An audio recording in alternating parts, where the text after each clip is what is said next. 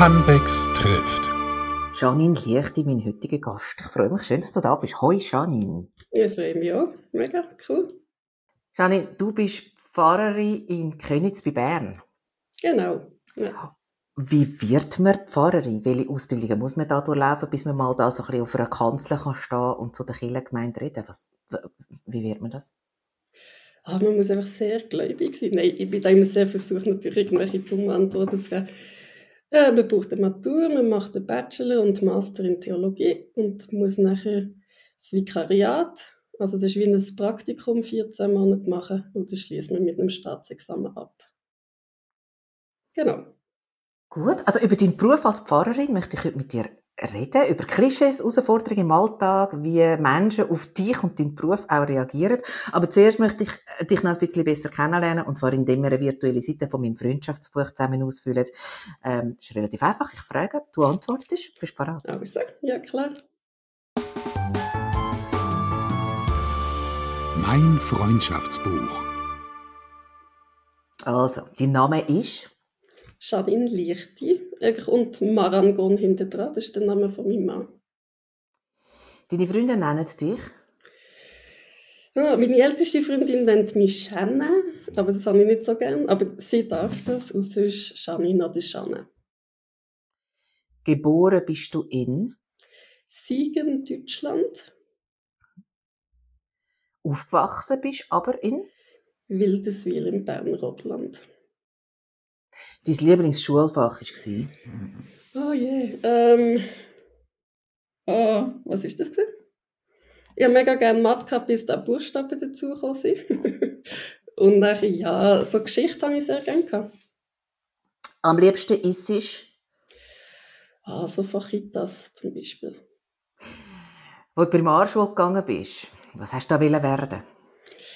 Oh, dritte Klasse Archäologie, wegen den Dinos, die man ausgraben können. Genau. Welches Land, das du noch gar nicht kennst, würdest du gerne mal bereisen? Land kann ich jetzt gerade nicht so sagen, aber so Südamerika würde mich mega lusten.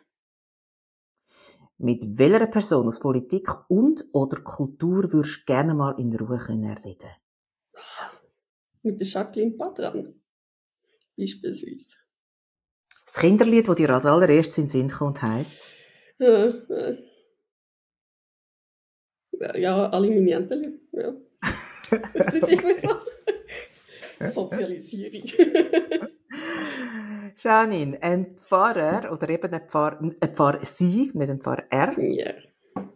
Ähm, du bist am Sonntag in der Kirche. Du redest von der Kanzel zu der Kirchengemeinde vom Montag bis zum Samstag. Hast du frei, oder? Natürlich. Das ist auch immer ein Teilzeitjob, oder? also das ist maximal 20 Prozent natürlich. Ja, genau. Das ist so ein bisschen manchmal das Bild und jetzt bin ich wirklich mhm. schon gefragt worden. Ah, ehrlich? Ähm, ja, also ich habe wirklich bin mal gefragt worden, ja, was ich denn, also das ist aber schon nur eine Teilzeit, oder? Ja. Okay. so mit dieser Weise. Ja. Genau, ja, also ich tue nicht vor Kanzeln ab und ab predigen, ich gehe echt nicht so auf Kanzeln. Ähm, aber äh, ja, ich tue am Sonntag oft predigen so 20 Mal im Jahr.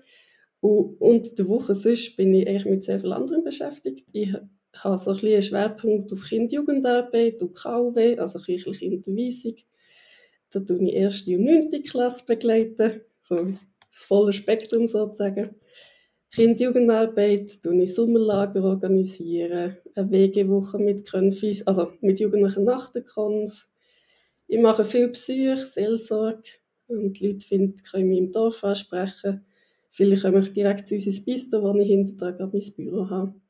Dann ist mega grosser Aufwand wirklich so das Administrative. Ähm, dann tun wir natürlich beerdigen, trauen, taufen. Und ja, auch so kleine Sachen wie halt, also kleine Sachen, nein, aber viele Sitzungen. Dann kommen auch immer wieder Leute zu uns mit finanziellen Problemen, wo wir helfen mit Pfarramtskassen oder sie weiterverweisen an die Einzelfallhilfe. Genau, da kommt ziemlich viel zusammen.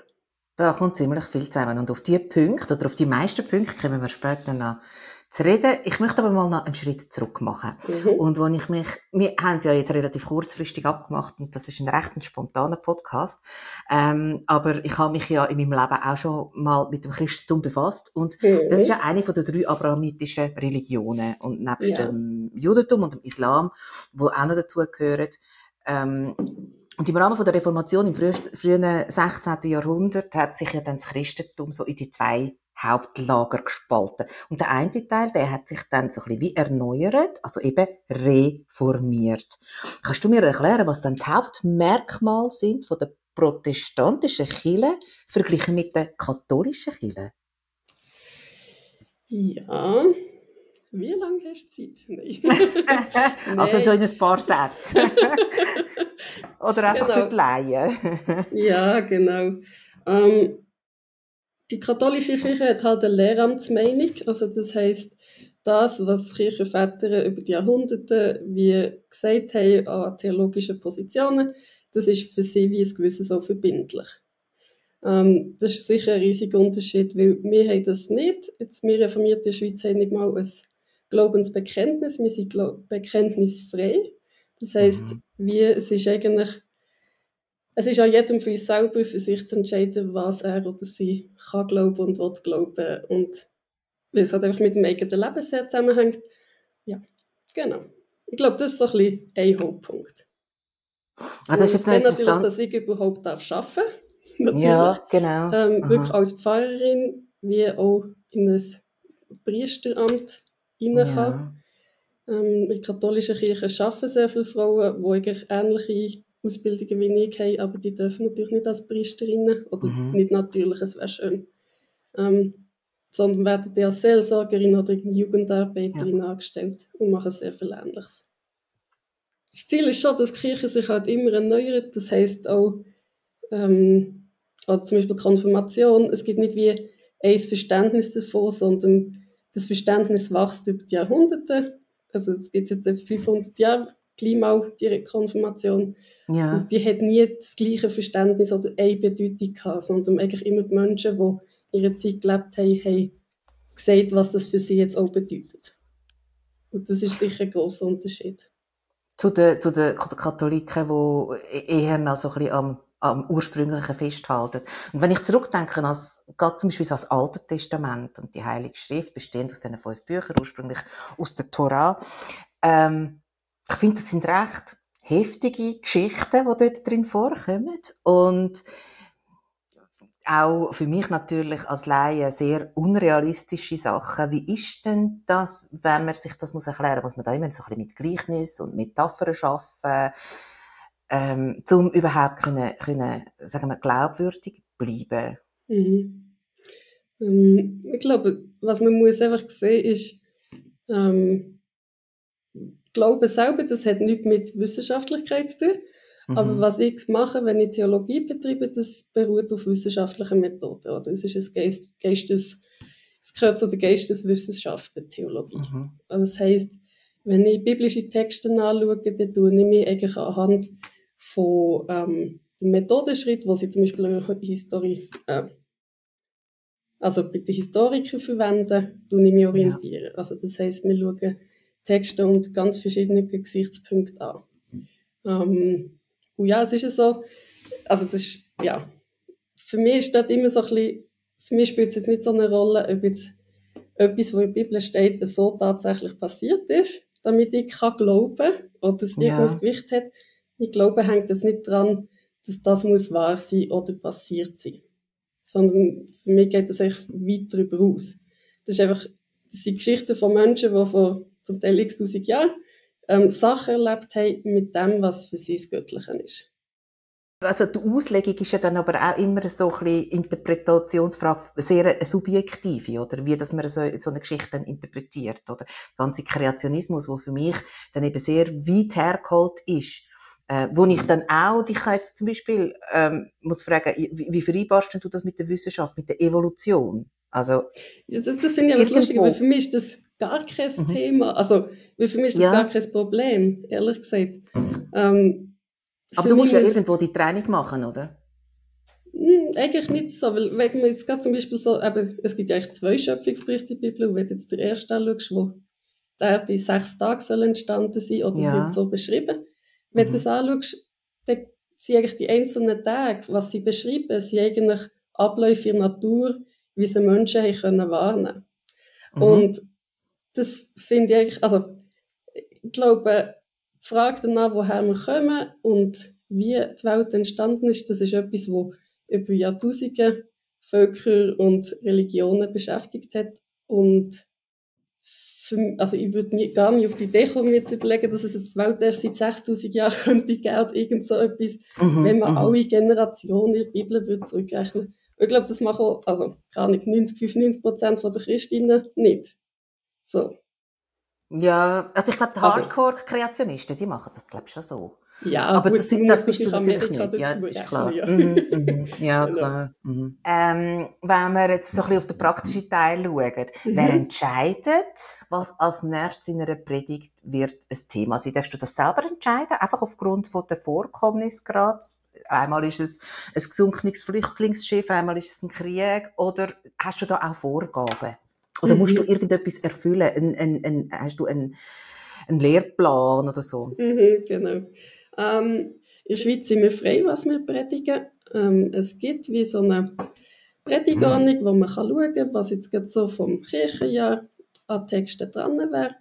Aber sonst ist man sehr frei. Und was halt sehr wichtig ist, wir haben eine Predigtfreiheit. Das heisst, es darf uns auch niemand sagen, was wir zu predigen haben oder was wir nicht dürfen predigen und sagen. Genau. Also das ist eigentlich auch so ein bisschen aus der Geschichte vom letzten Jahrhundert mit Deutschland entstanden, oder wo sich wie jetzt Deutschland die Nazis immer mehr in die Kirche hineingedrängt Ja. haben und haben wollen natürlich vorgeben und beeinflussen, was Pfarrpersonen dort vor Kanzeln predigen. Und ich finde das sehr etwas Wichtiges. Also, dass wir wirklich theologisch in dem Sinne, was wir predigen, frei sind. Ähm, natürlich immer im Bewusstsein drin, dass es eine gewisse Wirkung hat und dass wir eine Verantwortung haben in dem, was wir sagen. Ähm, es soll den Leuten dienen und sie nicht irgendwie, also und seelsorgerlich sein, vielleicht etwas lehrreich sein, anregen im Denken, aber es soll nicht irgendwie tendenziös und einfach aus dem Kontext gerissen und einfach gerade, weil ich Lust habe auf dieses oder jenes. Oder einfach über jeden Bibeltext wieder das Gleiche predigen. Mhm, mhm. Genau. Also im Grunde genommen darf sich der Staat wie nicht einmischen, oder? Das ist so die, die Säkularität. Aber, aber vielleicht, also gibt es auch nicht eine übergeordnete Organisation in der Kirchenstruktur selber, wo vielleicht irgendwie mal sagt, ja, vielleicht könnt ihr mal noch das Thema aufnehmen oder, weiß auch nicht. Nein, Bist du also, da total frei? Mhm. Also der Kirchgemeinderat könnte es, das ist echt, das ist meine Mhm. vorgesetzte Behörde.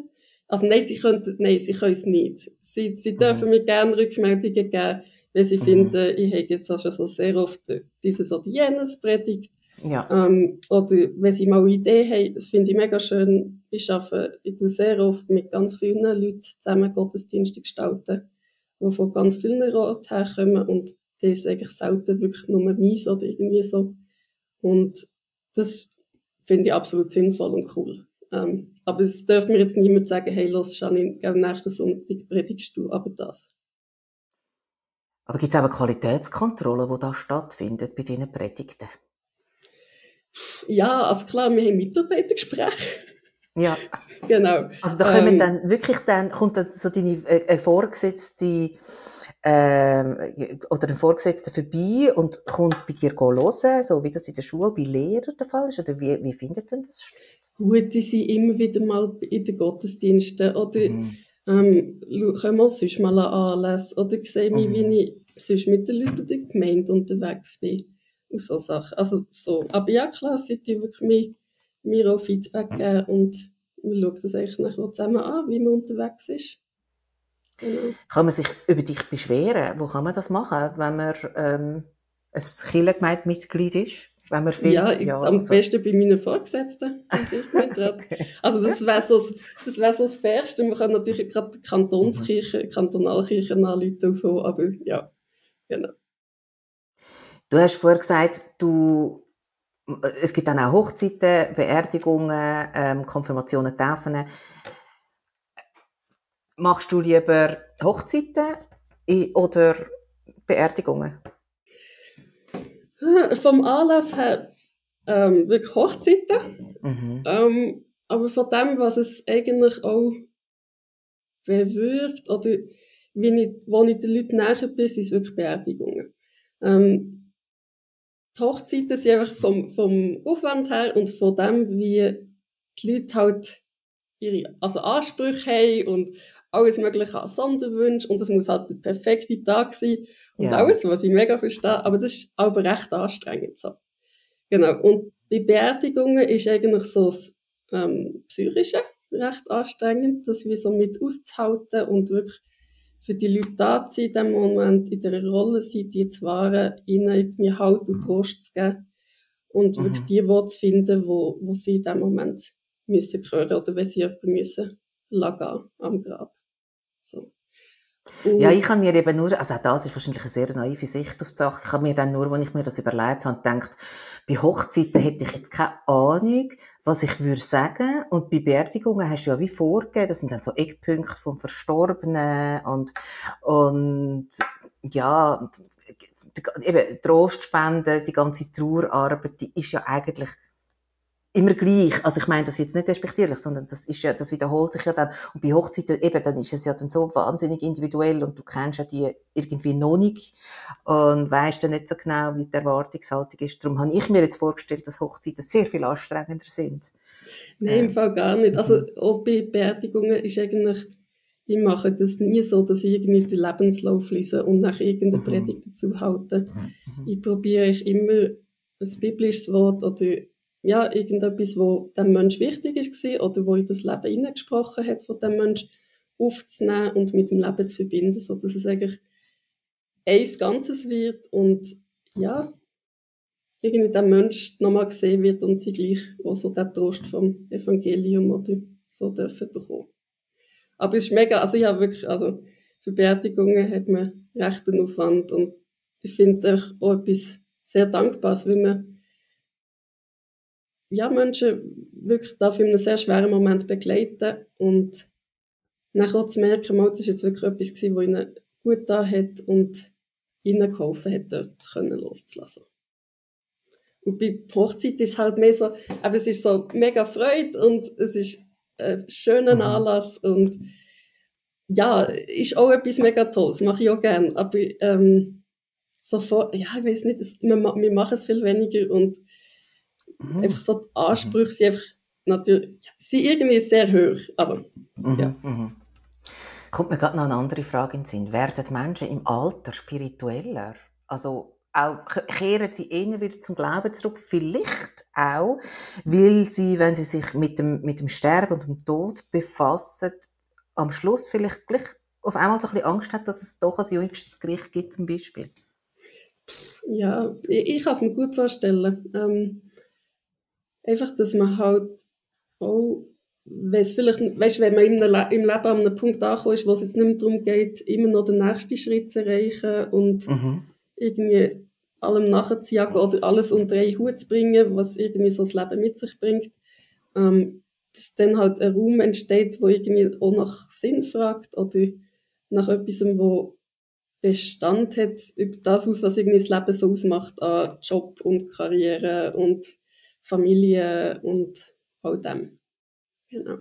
Kann ich mir gut vorstellen. Und ja, meine Hoffnung ist nie, dass es, dass es Menschen in die Kirche bringt, in der, also weil sie Angst haben, dass sie sonst irgendwie in eine Hölle könnten kommen oder so. Ähm, Ist ja eigentlich auch, glaube ich, bei den Protestanten gar Nein. nicht wirklich das Thema. Es ist einfach, man stellt sich dann das eben am Schluss gleich so vor. Man kennt das aus, aus Funk und Fernsehen und Büchern, oder? Und vielleicht kommt man dann gleich irgendwie so ein bisschen Schiss über am Schluss, oder? Mhm. Ähm, das könnte Das ich ist mir jetzt eigentlich eine einfach noch vorstellen. mittelalterliche Vorstellung, Ja. Mhm. Toll. Und mhm. hat weniger, also ja. das, was in der Bibel steht, hat wenig mit dem zu tun, was wir jetzt unter Hölle würden verstehen. So. Mhm. Mhm. Genau. Gibt es bei euch Jugendgottesdienst? Ja. Und wie unterscheidet sich die von anderen Gottesdiensten? Wie tust du dich da vorbereiten? Was sind das für Themen? Mhm. Ähm, also im Thema, es hat einfach immer direkt schon ein Lebensthema, wo die Jugendlichen können oder kann gerade abholen. In Musik und nachher auch in der Gestaltung vom Gottesdienst. Also ich habe meistens auch ein Team, das mit mir den Gottesdienst zusammen macht. Und ähm, oft ist es so, dass es viel mit Bewegung zu tun hat oder mit verschiedenen Sachen, wo sie wo irgendwie im entferntesten mit dem Thema zu tun haben, wo sie aber das Thema auf ganz unterschiedliche Arten können für sich entdecken so und gleich irgendwie einen Rahmen von einem Gottesdienst hat. Genau. Es ist noch ein bisschen kürzere Predigten. Mhm. Genau. Sind das Gottesdienste, wo Kinder freiwillig kommen oder müssen sie kommen und können konfirmiert werden, wie ich dort mal? ähm, es ist eine Mischung aus beiden. Natürlich bekommen sie Unterschriften dafür, aber wir mhm. schauen nicht, ob jetzt alle da sind oder irgendetwas so. Und du gibst auch Religionsunterricht, nehme ich jetzt mal an, und Ethik. Also Reli Ethik ist Also es ist einfach kirchliche Unterweisung, heisst das bei uns, ja. Okay. Gibt es dort einen Lehrplan? Oder bist du ja. auch, bist auch dort total frei? Genau, also grundsätzlich gibt es einen Plan, der ist 20-jährig, aber es gibt wie so ähm, ich glaube, jetzt so Unter- und Mittelstufe ist sehr genau vorgegeben, was eigentlich so ein bisschen Themen sollen sein, die drankommen. Halt auch sehr altersgerecht. In der Oberstufe ist man nachher ein bisschen frei, weil es dort halt wirklich um Lebensthemen, ähm, das eigene Positionieren und herausfinden, was man mit all dem könnte anfangen und nachher auch ethische Themen. Genau, die kommen echt dran. Und grundsätzlich im 9. geht ein grosser Teil für Konvorbereitung drauf, aber ja, äh, aber mir ist dort sehr wichtig, dass man wirklich lebensethische Themen und einfach, was die Jugendlichen noch gerne möchten, können zusammen anschauen. Was für Sorgen haben die Jugendlichen in der heutigen Zeit? Was ist im Moment gerade aktuell? Ach, mega halt, also ganz individuell alle ihre Beziehungen und Freundschaften und all das, so das alltägliche äh, Zukunft mit ihren Ausbildungen und dann natürlich sehr starkes Klima, habe ich bei meiner letzten Klasse wirklich gehabt, wo dort sehr aktiv sind und auch die Frage von Gerechtigkeit, Gleichberechtigung, genau. Finde ich mega spannend, also absolut. Ja, finde ich jetzt auch sehr spannend, ja, genau. Und können Sie das auch anbringen, dass Sie sagen, können wir das mal ähm, behandeln in, in, in, in, der Religion oder kommen Sie individuell zu dir und sagen, ich habe ein Problem oder wie, wie findet das statt, der Austausch? Genau, also in 9. Klasse mache ich es eh so, dass sie eigentlich für mindestens vier oder fünf Doppellektionen Themen können selber aussuchen können. Ich gebe ihnen dort Vorschläge, aber sage ihnen auch, sie dürfen selber einbringen. Ähm, jetzt letztes Jahr war es speziell, gewesen, dort haben sie wirklich etwas eingebracht, was mich mega herausgefordert hat. Und zwar haben sie eben gefragt, ob wir den Zusammenhang von Religion und Staat im Iran und der Schweiz anschauen. So, halt mit der Revolution im Iran, Frauenrecht natürlich. Und das habe ich mega spannend gefunden, auch zum mal anschauen, ähm, oder zum, also für mich herausfordernd war wirklich auf eine gute Art in die muslimische Seite, was halt so dort Voraussetzungen sind, die zu dem geführt haben, ähm, können darzubringen, also ja, darzulegen. Und die andere Seite aber gleich auch mal die Schweiz anzuschauen, wie wir dort der Staat und Religion aufgestellt sind und ja, was, wie unsere Rechte dort so geschützt sind. Oder ja, oder manchmal vielleicht auch angreifbar sind. Das Thema Mitgliederschwund haben wir vorher ja schon mal so ein bisschen angesprochen. Wie schlimm ist es? Ja, also wir haben immer wieder, ähm, jetzt in meiner Gemeinde geht es noch so, also wir haben jedes Jahr etwa gut 20 Austritte oder so. Ähm, es hält sich noch in Grenzen. Ja, aber ich glaube, sobald es halt richtig angelassen, also ich bin jetzt eher ländlich gelegen, im, also bei einem ländlichen Kirchenkreis von Könitz. Aber sobald es richtig in die Stadt geht, ist wirklich natürlich der Mitgliederschwund grösser. Warum treten Menschen aus der Kirchengemeinde aus? Was geben sie an als Grund? Die meisten geben keine Gründe an. Ja, aber ähm, du, du, fragst, also man, man, fragt wahrscheinlich zurück. Ich, ich kann das dort mal noch begründen. Also ja, da hat man mir angerufen und ja. gesagt, hey, warum? Und ich so, äh, ja. mhm. Das Problem ist, es gibt ja so die automatischen Briefe, die man im Internet ausfüllen kann und dort ist einfach so das Kreuzchen, will keine, will zukünftig keine, ah. also will keine Kontaktaufnahme. So. Ja, das hat es bei mir noch nicht gegeben. Mhm. Ja, und ähm, wir schicken ihnen natürlich Brief mit, ähm, mit der Bestätigung und dass es uns leid tut und dort, wo das Kreuzchen nicht ist, probieren wir auch ein Gespräch zu suchen, zum Nachfragen. Aber ich kann jetzt einfach mehr von dem sagen, was mir Leute sonst erzählen, oder warum sie zur Kirche austreten sind. Und ich glaube, so sind zwei Hauptgründe. Das eine ist ähm, aufgrund von Verletzungen, was sie erlebt haben. Oder, ja. Und das ist das, was mir mega leid tut, weil dort verstehe ich. Also weißt, Verletzungen im Sinn von, sie haben ihre Mutter müssen beerdigen und der Pfarrer hat es nicht mal geschafft, den Namen richtig zu sagen. Oder ähm, hat, hat irgendwie, irgendwie noch einen Witz gemacht. Oder weißt du, was ich, also irgendwie so, einfach, ja, also. Ich weiß, was du meinst, ja. Genau, okay. einfach so. Mhm, mhm. halt in den verletzlichsten Momenten ganz eine mhm. dumme menschliche Begegnung gehabt mit jemandem, der Kirche vertreten so. Und nicht abgeholt, nicht geschützt in diesem Moment. So. Und, aber das finde ich immer am härtesten, weil auf der einen Seite sind wir Menschen als Pfarrpersonen, die irgendwie zum Teil sehr, ja, wirklich stressige Zeiten haben und irgendwie auch angeschlagen sind von all dem, was wir tragen. Und, und auf der anderen Seite darf das nicht passieren. Also, es kann mir mal passieren, dass ich irgendetwas falsch sage an einer Beerdigung und es dann korrigieren oder so, aber ja, mir sollte es nicht sein, oder? Ähm, der zweite Grund für Austritt, den ich sehe, ist eigentlich, dass die Leute über längere Zeit weißt, keinen Kontakt mehr haben oder keine Berührungspunkte mehr haben mit der Kirche. Und wie, ja, einfach auch nicht mehr wissen, wer dort schafft, wer dort ist, wer dort lebt. So. Ähm, und durch das, wie es halt immer mehr an Sinn verliert. Also, sie wissen nicht mehr genau, wieso sie jetzt das eine gute Sache finden oder wieso ihnen das wichtig ist. Und das sind da die, also wenn wir etwas erfahren, oder ich habe wirklich auch schon Leute gehabt, wo man nachher gesagt hat, weisst, ich bin mal in Südamerika in der Ferien gewesen und dann habe ich die reich goldverzierten Kirchen gesehen, oder? Und dann habe ich gefunden, die Kirche, die so reich ist und daneben die Leute, die so arm und dann sind sie zur reformierten Kirche hier in der Schweiz austreten, oder?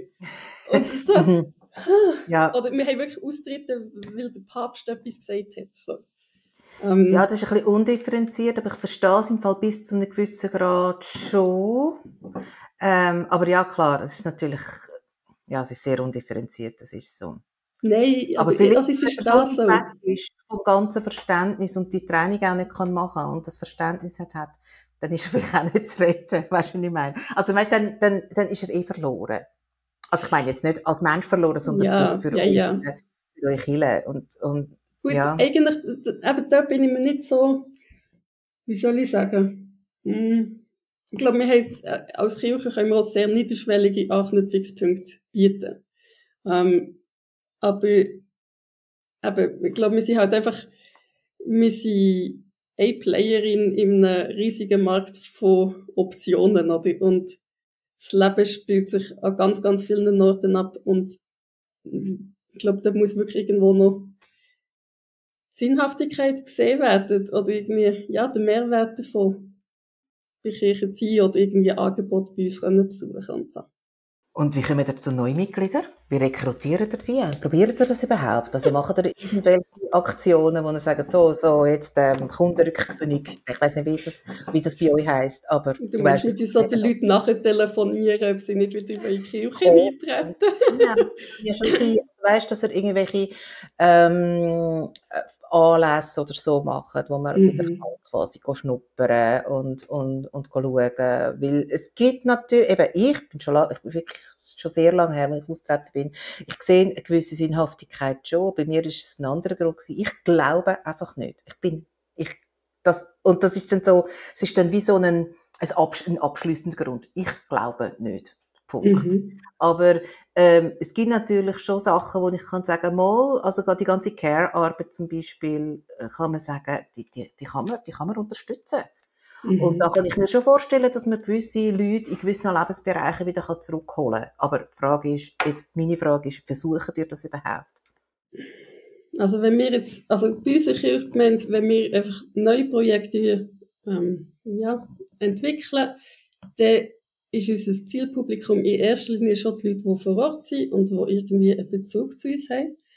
Und, aber mh, mm, mein Anspruch ist eigentlich immer, dass man so ein bisschen über den Tellerrand aus schauen und probieren, wie die Hürde dafür, dass die Leute können das Interesse daran haben, möglichst gering ist. Oder? Und dass man es einfach so Sachen so inklusiv wie möglich probieren zu gestalten. Egal was, also Erreichbarkeit, Sprache, ähm, dass man halt mhm. wirklich auf verschiedenste Kanäle Werbung machen und ja.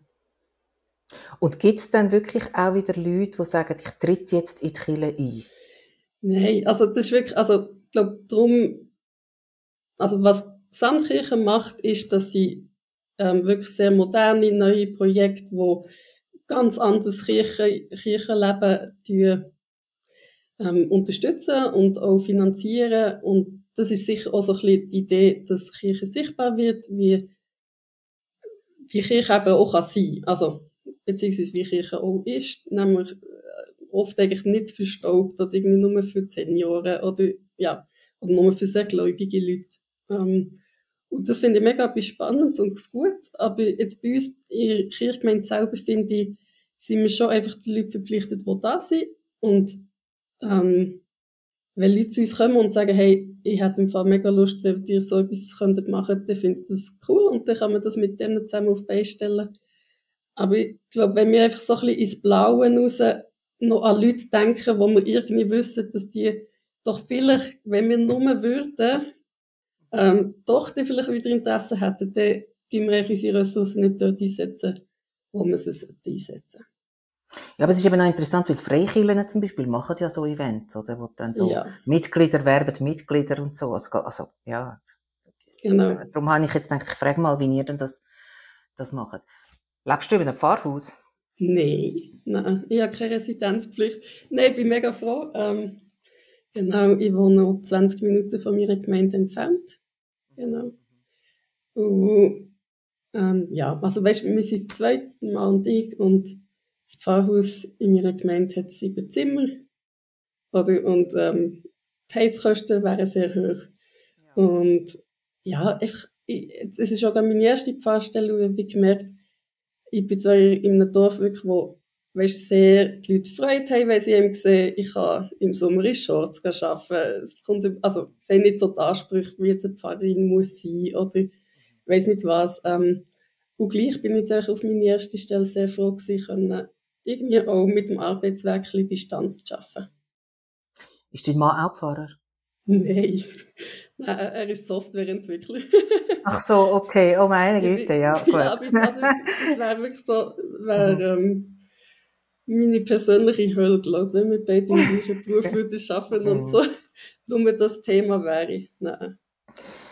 Wer zahlt ein Pfarrer oder ein Pfarrer sein? Bist du ein Kantonsangestellter?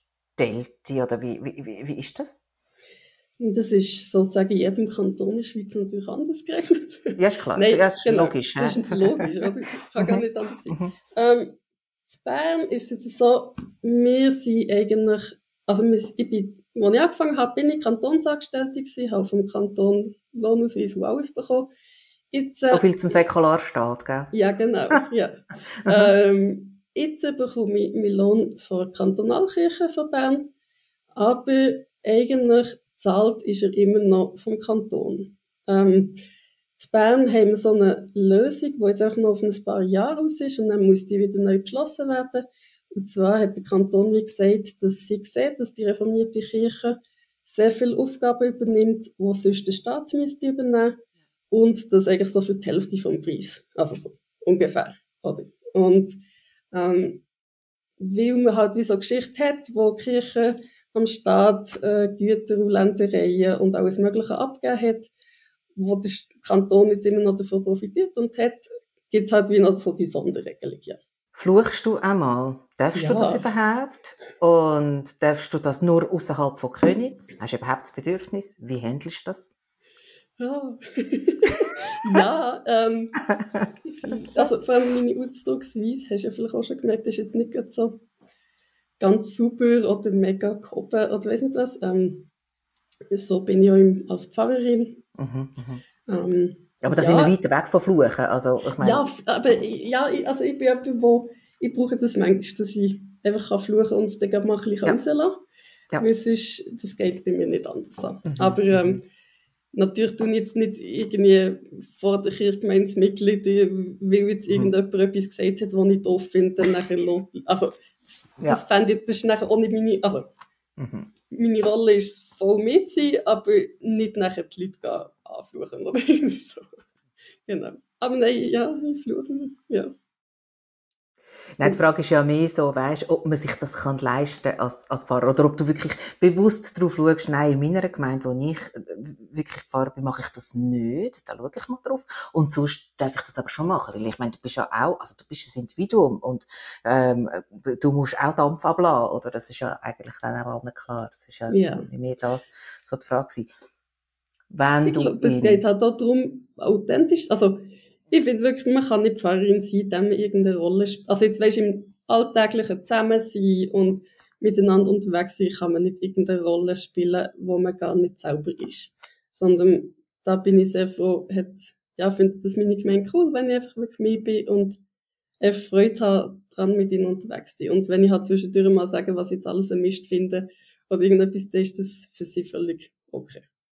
Wenn du im Ausgang bist, und ich nehme an, also du bist ja noch, noch, noch jung und knackig, du gehst ja wahrscheinlich auch immer noch so äh, in den Ausgang äh, und dort jemanden Neuen kennenlernst und du sagst, du bist Pfarrerin, wie reagieren die Menschen auf darauf? Also, ich habe mir wirklich auch schon so überlegt, ob ich nicht einfach mal etwas anderes soll sagen Oder wie wäre es, wenn du sagen, du bist Theologin oder so? Ist das, genau, ist das eine andere Wirkung? Dann wüssten sie nicht, was Theologie ist, also oft. Ähm, genau. Okay. Ja. ähm, und ja, also ich finde es voll okay, weißt, weil, wenn, also oft sagen die Leute nachher so Sachen wie, ah, okay, spannend. Ähm, und dann wissen sie nicht weiter. Oder, und ich habe nachher überlegt, aber da letzte Mal überlegt, eigentlich, aber wenn mir, weißt, irgendwie die, die 300. Person sagt, dass er jetzt BWL studiert, also, ja, ich, weiß nachher auch nicht, also weißt du, ich meine, wie nicht das, mhm, also mhm. finde jetzt auch nicht mega spannend. Ja, ja, so, ja, ich weiß es Aber es, mhm. es löst nachher bei den Leuten immer recht viel aus. Also es kommt nachher oft die Frage, heisst das, dass du gläubig bist oder gläubig oder so? Und ja, du, du musst dich nachher ganz ein bisschen positionieren und was oft passiert, ist nachher, dass sie das Gefühl haben, dir jetzt müssen sie erklären, wieso sie nicht glauben oder was sie, weißt, wie sie jetzt alles sehen. Ähm, und ja, wirklich nicht selten hast du einfach so, dass die Leute nachher plötzlich ihre, ihre Lebensgeschichte erzählen. Und dann bist du eigentlich im Ausgang irgendwie Feierabendbier und so ja. und machst nachher Seelsorge. Mhm, praktisch. Mhm, und mhm. weißt, einerseits ist es cool, weil halt ja. das irgendwo durch ich auch ein bisschen als mein Job gesehen und auf die andere Seite möchte ich ja irgendwann einfach mal ein bisschen Feierabend und eben Ausgang haben. Gut, auf der anderen Seite hat das ja jeder, gell? Also ich meine, wenn du einen Jurist am Tisch hast, dann sagt ja, ja jeder, ja, und wie ist denn das genau, oder? Und ich, wo, wo so lange in der Informatik geschafft habe, da kommt irgendwie jemand und sagt, und bringt mir, mir das Handy und sagt, ja, aber wie mache ich jetzt das, oder? Mhm. Ja, ich glaube, das hat so ein bisschen wie, wie jeder. Aber gibt es irgendeine Frage, wo du kannst echt drauf gehen, die kommt echt immer, wenn du jemanden neu kennenlernst? Zu deinem, weißt du, zu deinem Job? Also ja, sie sagen immer, ah, du, was du bist Pfarrerin oder eben, also das heißt, du bist einfach gläubig oder ähm, ja, einfach so ein bisschen diese Sachen oder eben, was ich denn da mache, abgesehen von Predigen oder genau, also ich bin auch schon gefragt worden, ob, also, ob man dem Studium überhaupt mehr als ein Buch hätte. Weißt du, wenn wir ja nur eine Bibel ja, haben. Ja, man ähm, im Alten Testament ja mindestens fünf. ja, okay. Unsere mhm. Profs alle so im Tal, also im schwarzen langen ja. Gewand würde der Uni ja. sein. So. Genau. Mhm. Mhm. Okay. Ja. Ja. ja. Wenn du jetzt müsstest Werbung machen für deine Religion, was, was kommen dir für Schlagwörter in den Sinn, wo du jetzt sagen da, das spricht jetzt wirklich einfach für das Christentum oder, oder, äh, weiß auch nicht, Nein, ich finde das doof, weißt du, wenn du so es abheben von den anderen. Aber, also, ähm, weil damit würdest du ja sagen, dass die anderen das nicht irgendwie haben. Also, so. Ich glaube, Religion hat ja sehr oft weniger damit zu tun, dass man so einen Katalog hat mit Sachen, was jetzt die Religion ausmacht, sondern viel mehr damit zu tun, wie man sozialisiert ist und aufgewachsen ist und ja, also die wenigsten tun nach irgendwie einfach sind mit etwas aufgewachsen und finden nachher, jetzt wechsle ich aber zu diesem und diesem. Ja, aber es geht, gar, weißt, es, geht, es geht mir jetzt gar nicht so um ein Alleinstellungsmerkmal, sondern es geht mehr darum, ähm, dass man ja vielleicht kann sagen, ja, es ist zum Beispiel eine Gemeinschaft, man fühlt sich nicht so allein mhm. oder oder ich glaube, das ist das ist eben schon noch ein Punkt. Ja, auf jeden glaub, Fall. Ähm, oder oder man hat ähm, Trost oder, oder, oder, oder mhm, irgendwie Unterstützung ist, auch, ja. eben im, im mhm. Fall, wenn es dir dann wirklich auch zum Beispiel, du hast, eingangs hast du gesagt, eben finanziell, wenn irgendjemand ähm, wirklich, ja, dort Hilfe braucht, dann schaut er, ob er irgendwie etwas machen könnte. Das können ja schon so Punkte sein, wo du sagst, das spricht ganz klar für die Religionsgemeinschaft. Es geht gar nicht darum, andere schlecht zu machen in dem Moment, oder? Sondern zu sagen, ja, also das ist etwas, wo du gut findest und darum bist du Pfarrerin geworden, mhm, zum Beispiel. Mhm. Mhm. Ja, das Doofe ist einfach, die finanzielle Hilfe, ähm, die lassen wir in einem gewissen Rahmen eigentlich auch nicht zukommen. Egal, ob sie mhm, bis mhm. Mitglied sind oder nicht. Mhm, Aber natürlich, also ich finde, wir haben wirklich ähm, eine Botschaft, die sehr aktuell ist und eigentlich immer wieder so gehört werden. Die von Nächstenliebe, ähm, die von wirklich vom Schutz und dem Einsetzen für die Schwachen ähm, für eine gerechtere Welt, für die Bewahrung von Schöpfung, für ein Zusammensein, wo irgendwie, ja, irgendwie den Frieden im Kopf hat und nicht den Krieg oder das Gegeneinander. Zum Abschluss, wir sind jetzt schon relativ lang dran. Zum Abschluss würde ich gerne noch von dir wissen, wenn du dir etwas könntest wünschen von unserer Gesellschaft. Und zwar wirklich von unserer konkret in der Schweiz. Mhm. Was wäre das? So das Verständnis dafür, dass Menschen ähm, alle ganz unterschiedlich sind und in ihren Situationen ganz unterschiedliche Bedürfnisse haben, wo alle irgendwie auch ein Recht haben oder eine Dringlichkeit haben. Und ähm, ja, irgendwie so die Fähigkeit, sich mehr in individuelle Situationen von Menschen zu versetzen und nicht nur auf dem eigenen zu beharren und nur für das zu kämpfen und zu schauen. Toleranz und so der Blick für die anderen. Kommt mir gerade noch, jetzt, also jetzt sind wir eigentlich am Schluss, aber jetzt kommt mir gleich noch etwas in den Sinn. Dürfen dir auch gleichgeschlechtliche Ehen schliessen? Ja. Ähm, das Lustige ist ja, dass die reformierte Kirche sich eigentlich vor dem Parlament für die, also Ehe für alle ausgesprochen hat. Das heisst, wir haben das wie beschlossen, dass wenn das kommt, wir das auch machen. Ähm, und ja, wir dürfen das absolut. Natürlich gibt es auch dort sicher ein paar wenige Pfarrpersonen, die das jetzt Ende nicht würden wollen machen. Ähm, aber ja, das passiert schon. Und ich, also, ich finde es mega schön, wenn das wirklich passiert und man das macht. Ähm, ich glaube, wir sind auch als Kirche, ja, müssen wir vielleicht auch noch ein bisschen schauen, dass, dass die Leute sich wirklich bei uns auch sicher und wohl fühlen. Also, weil nicht, dass die Kirche sich, also die, unsere reformierte Kirche sich jemals wahrscheinlich offiziell zu etwas bekennt hat oder gesagt hat, was jetzt schlecht ist oder irgendetwas, aber sicher wird homosexuelle Menschen oder ja, allgemein die Community sicher von den Menschen vor Ort gesagt worden sein, dass sie nicht okay sind, so wie sie sind. Und dort muss, glaube ich, noch einiges passieren, dass, dass wir als Kirche dort sind, wo sich die Menschen wirklich wohlfühlen und die auch ein Bedürfnis haben, sich bei uns zu trauen. Also, weil ich finde das mega etwas Schönes und ich freue mich schon auf die erste, die ich dann mal haben Ja. Ja, das ist schon etwas. Also die Religionen an sich sind ja in aller Regel oder so ein bisschen exkludierend. Merkt man da eine Bewegung, das sagst, ja, das verändert sich aber? Ja, unbedingt. Ähm, also wir wollen ja eigentlich Volkskirche sein. Also das ist so unser, ja, das, was wir uns so auf den Banner schreiben. Und gleichzeitig merke ich halt, durch das, was wir jetzt sehr lange gemacht haben, haben wir gleich irgendwo Leute ausgeschlossen. Ähm, und dort werden wir jetzt sehr viel müssen heranschauen und einfach weiter dran sein, dass viele Menschen ganz unterschiedlicher Art und Weise ähm, bei uns können teilhaben und partizipieren Danke dir ganz herzlich, Janine, dass du dir Zeit genommen hast für den Podcast. Ich wünsche dir und deinem Mann ähm, alles Gute, schönen Sommer. Ihr habt wahrscheinlich jetzt dann ja auch noch Ferien, nehme ich an, oder? Ich habe schon gehabt. Ah, okay. Das kommt erst im Herbst. Aber trotzdem, alles Gute, merci vielmals. Danke, merci dir auch.